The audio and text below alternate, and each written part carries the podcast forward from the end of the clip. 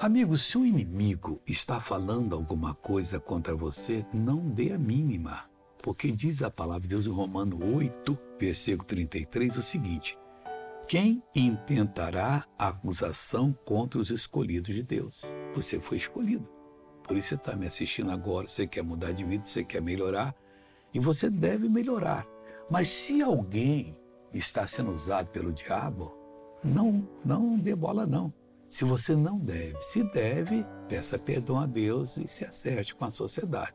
Mas se não deve, assuma o seu lugar em Cristo e saiba, saiba que ninguém a, é, conseguirá intentar acusação contra você. Não vai ficar de pé. E por quê? É Deus quem o justifica, quem justifica você. Sendo justificado pelo Senhor Deus, pelo sangue de Cristo, acabaram os seus problemas e nasceu a sua oportunidade. Agora chegou a hora da oração. Pai, eu estou unido com essa pessoa em Cristo. Eu não aceito o mal desta vida agora. Eu repreendo, eu reprovo e eu digo: mal, saia dessa pessoa para nunca mais voltar. Você está amarrado, destruído, em nome de Jesus Cristo. E você levanta as mãos e diga: Obrigado, Pai. E a vitória é sua em nome de Jesus. Amém.